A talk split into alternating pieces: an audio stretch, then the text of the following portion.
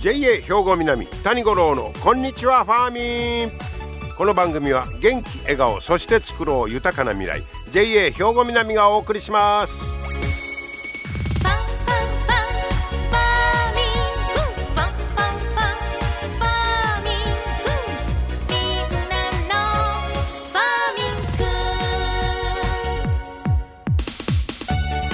こんにちは谷五郎ですお元気ですか暑い日が続いております。ね。なんとかもうちょっとこの夏を乗り切りたいなと思うんですが、えー、七十二校で言いますと明日は日暮らしなくという日になります。まあ日暮らしが泣き始めたら夏もちょっとね終わりに近づいてんのかないう感じですけどせめてセミの鳴き声だけでも日暮らしに変わってほしいなというね気がしますけれども。さて、えー、まあ暑い日が続いていて皆さん熱中症にはなってませんか？えー、この間日本農業新聞に実際に熱中症がになってまあかろうじて、えーまあ、回復セーフいう人の体験談が出てましたので改めて、えー、ちょっと紹介しておきたいと思いますけれども、えー、この方は東京西東京でえっとねブドウの袋掛けなんかをやっている時に、えー、調子悪くなった熱中症になった73歳の、えー、と女性の方ですね、えー、当時はね練馬の最高気温が36.8度。えー、という、まあ、条件だったんですけど、えー、っとね、熱中症の初期症状、手がつるような感じがしてたんやけど、そのままボランティアが来てて、えー、その畑の草刈りもしたんだそうです。で、お昼に作業を切り上げて、休憩しようとした瞬間、まともに歩けなくなった。えー、で、えー、まあ、しかし体に力が入らなくなって、なんとか畑から家まで50メートル一歩ずつ進んで、やっとの思いで家にたどり着いたということです。で、えー、っと、お昼の3時ぐらいまで眠り込んで、どうにか回復、まあ、ギリギリセーフやったという、こういうことです。で、あの、草刈りするので、えー、跳ね返りを避けるために風の通しにくいやっけ。これ来て2時間ほど作業してたらしいですわ。まあこういうのがちょっと原因になったんちゃうかとも言われておりますけど、えー、っとね、次のような症状が出たら即中断してください言うて、えー、注意事項が出てました。紹介しておきましょう。えー、熱中症の主な症状。まず、え、っと最初に今から言うのは軽症。これは現場での応急処置で対応できます。何か、めまいとか立ちくらみ。ね、それから顔のほてり、え手足がつる、しびれる筋肉の痙攣。これはまあなんとか現場で応急処置して対応してください。軽症。これはまあなんとかその時に対処したらセーフということです。次に言う中等症。これは病院への搬送が必要になります。えー、言いますよ。体がだるい。力が入らない。もうこれは病院行った方がええということです。えーだるいぐらいやと辛抱できるのかなと思いがちですけどこれはもう、えー、搬送してください。吐き気吐く頭痛もうこれも病院行った方がいいということです。これ中等症になります。で最後に重症。これは入院して治療が必要だという症状です。どんなんか。体温が高い皮膚が熱い赤く乾く。もうそれはもう体がそうほてってるいう感じですね。これもう重症になってるいうことですよ。それから呼びかけに反応しない受け答えに、異変がある。これはまあわかりますよね。それからまっすぐ歩けない引きつけを起こす。これも入院が必要な状況です。水分補給ができない。水分を補給せなあかんなって分かってんねんけど、まあで、でけへんいうことですね。体が言うこと聞けへんという。まあこれはもう最後の重症えー、治療が、えー、必要。入院して治療が必要な状況だということですからこうなる前までの段階特にまあ中等症体がだるいな力が入らへん吐き気があるな頭痛するなこういう段階でもう病院へ行った方がいいということですから家でなんとか治そうと思わずに病院行ってください。えー、とにかく、えー、熱中症の症状が現れたらすぐ作業はやめるで涼しい場所に移って服を脱いで体を冷やす。これが大事だということです。で、ちょっと様子を見て、で、ですから、めまい、立ちくらみや顔のホテル、えー、ホテリ、手足がつるぐらいやったら、それでちょっとまあ様子を見て、で、改善しえへんなと思ったら、医療機関に、を受けて受診をすると、こういうことですよ。えー、そして、まあ、あの、あと、中等症以上になってきたら、もうすぐに救急車を呼んで、えー、で、えー、お医者さんにかかると。こういうことです。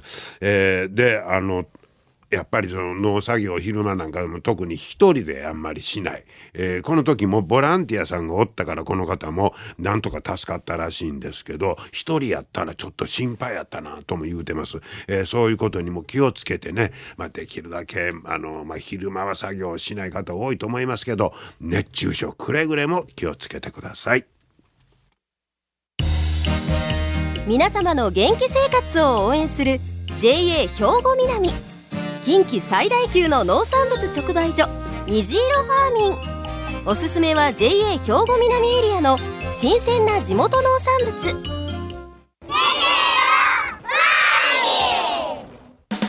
JA 兵庫南は新鮮で安全な農産物の供給。人との触れ合いを大切に地域社会への貢献。人農業自然が共生できる地域社会づくりに取り組んでいきます。皆様の元気生活を応援する JA 兵庫南。JA 兵庫南谷五郎のこんにちはファーミン。さあ今日はですね女性会稲見ブロックの対象ごとグループを紹介したいと思います、えー、こちらご指導されてる西川時子先生と生徒さんなんかに、えー、お話を伺いました。そして、えー、最後に演奏もね今日は聞いていただきたいと思います。えー、今日はですね、えー、稲見ブロックの女性会の対象ごとグループ。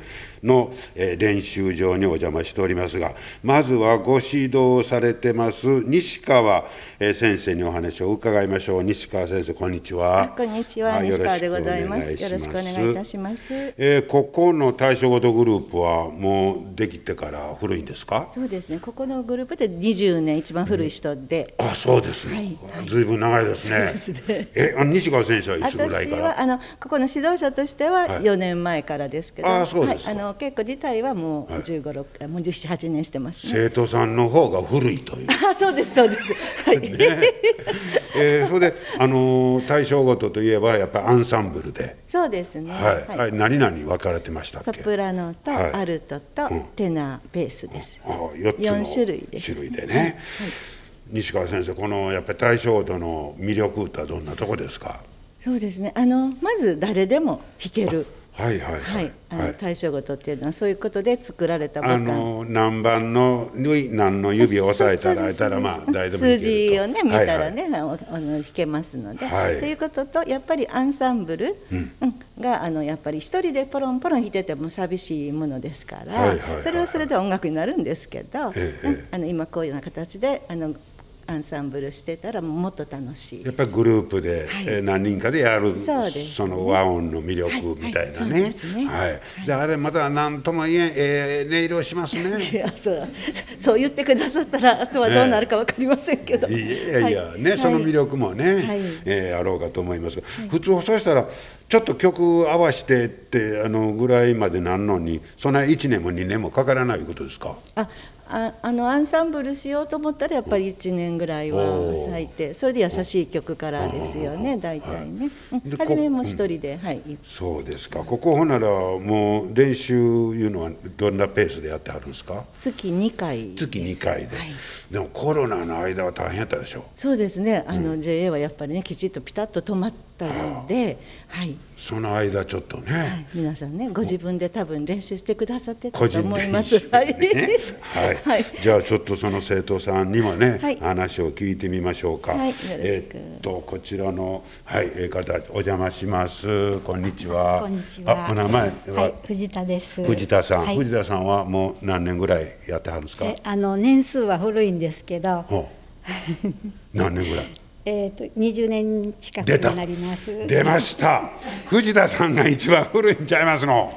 ベテラン。20年。え藤田さん20年前のこと覚えてます？なんで大賞でしょうと思ったか。あ一番最初ですか、はい、あの 話せば長いんですいや長かった。も OK です。あのえーと、主人のお母さんがすごいあの演奏を聴きに行ってその時にそのあの音色の美しさにもう感動しまして、えーと、自分はあのしたいけども年が大きいからあのあなたがどうって言われてそれから始まりました。お姑さんに勧められた、はい、はあこれやってみたら、はい、言う通りやったみたい。はいあの一番の魅力はどんなとこですか？そうですね。みんなで合わせて、はい、えーと、演奏した時、うん、すごいあの感動しますやっぱり。え藤田さんの担当は何ですか？ソプラノです。ソプラノ一番高いとこですか、はい、え。はあ。ほでもうみんなと合わすとこがええわけですね。はいはい。ちょっとコロナの時なんか自分で個人レッスンしてました。いやあ あんまりあんまり。できてません。日本の20年間ずっと休まず続いてありますあの途中で、うん、あの体調を悪くしまして、あはい、あの入院したりして何ヶ月も休んだり、それはあります、はあ、はい、でもそれを乗り越えてたらまたね、はい、こう感慨深いものがありますやんね、はい、じゃあこの後ももうずっと続けていこうと。はいはい。あのできる限り続けたいと思います。ええことですわ。頑張ってくださいね、はい。ありがとうございます。はい。じゃあちょっとお隣の方にもお話を伺いましょう。こんにちは。こんにちは。お邪魔します。えっとお名前何とおっしゃるんですか？同じ藤田です。え同じ藤田？はい。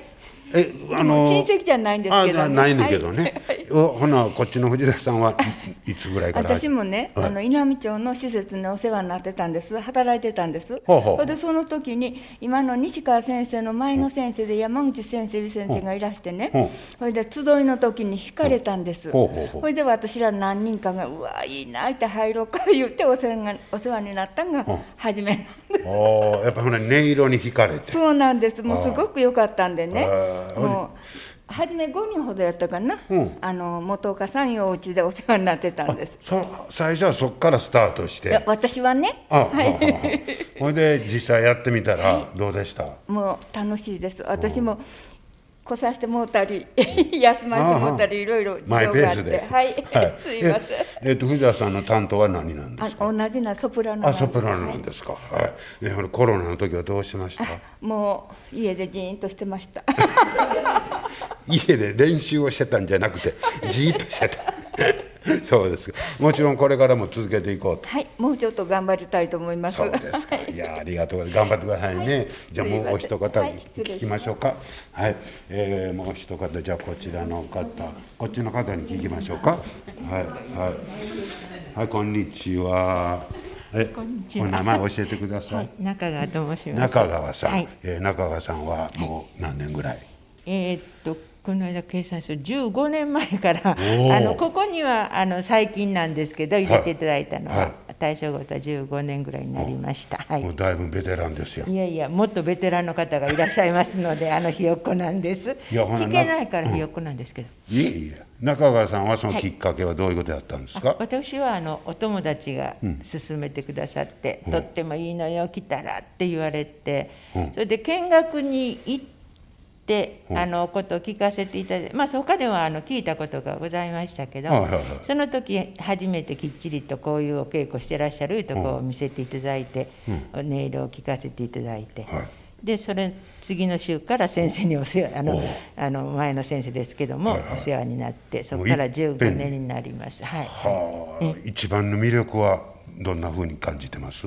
そうですね。皆さんとご一緒してるあのそれこそアンサンブルの音色が素敵なんですけども、うんはい、あのお稽古に来させていただいて、周りの方と一緒に楽しくお稽古できてますので、うん、それが私は一番いいかなと思っております。お友達も増えるし、はい、ね。はい。ほ、いで、えー、中川さんの担当はこれベースですか？はい、ベースです。ベースって弦一本だけなんですね。そうなんですね。ベースとテナーは一本ずつのことがあります。えらいさ渋いとこ担当ですね。なんでベースしよう思ったんですか？いや、なんでって言うんじゃないんですけど。はあまあ、なんか当たったんですね、ベースの係に。あんた、あんたベース。そうです。他の時には、あの、あのアルトのおことも使って弾か、弾くんですが。この曲に関しては、ベースというふうな、はい、そういう、あの。順番で何でも来いいやいや何でも来いじゃないんですそんなに弾けないんですけどもですから宿泊しておりますが、いやいや、これベースはやっぱ音楽アンサンブルの基本ですからねはあ、これベースさやけど家で家でさ家で一人で練習するのちょっと寂しいよね。いやそうですね。あの本当寂しいんですよ、ね、音がね、うん、あのメロディーになってないもんですからね、はい。はい。はい、ですからこれでいいのかなって思いながらいつもお稽古が、お稽古たまにしかしない家でのお稽古はそういうことになってベースは難しいと思います。ね。いやそうなんです、はい、先生にベースはねっていつも、うん、あのご注意をいただいてましたので、もう今の谷さんのお言葉でもう本当に身に染みました。皆さんそう思ってらっしゃるんだったらもっとし気を入れ替えないといけないと思いました、はい、いやいやもう頼りにしてますから頑張ってくださいね。この後もももちろん続けていこうとそうですね。いうことですよね。はい、はい、ありがとうございます。はい、とい、うまあいろんな皆さんの声を聞かせていただきましたが、じゃあ今日はねせっかくですので、えー、皆さんのそのアンサンブル、えー、っとメンバーは全部で7人ということなんですが、今日はお一人お休みになってあって、え今日は6人先生入れてね、はい、えー、で一曲聴かせていただけますか？はい。はい。チャッキリ節を。チャッキリ節。はい、はい、それでは。えー、皆さんの素晴らしい演奏をお届けしましょう。できるかどうかわかりませんお願いしますね。はい、チャッキリ節です。どうぞ。とい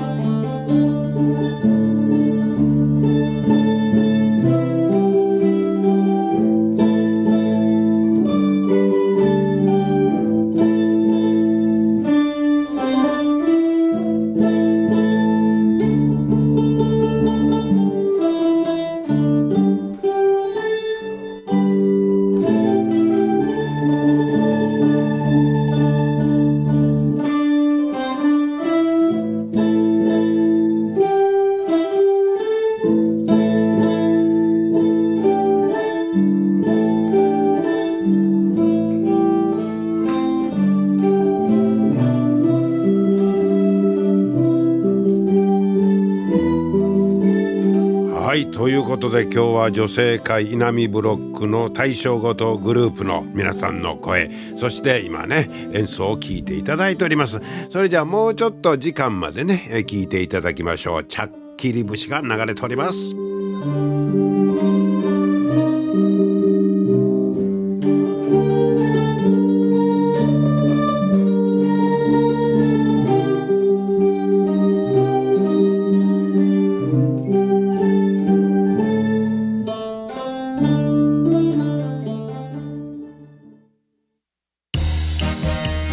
様の元気生活を応援する JA 兵庫南。近畿最大級の農産物直売所虹色ファーミン。おすすめは JA 兵庫南エリアの新鮮な地元農産物。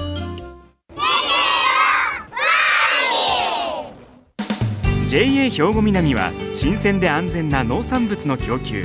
人との触れ合いを大切に地域社会への貢献。人農業自然が共生できる地域社会づくりに取り組んでいきます。皆様の元気生活を応援する JA 兵庫南。JA 兵庫南谷五郎のこんにちはファーミン。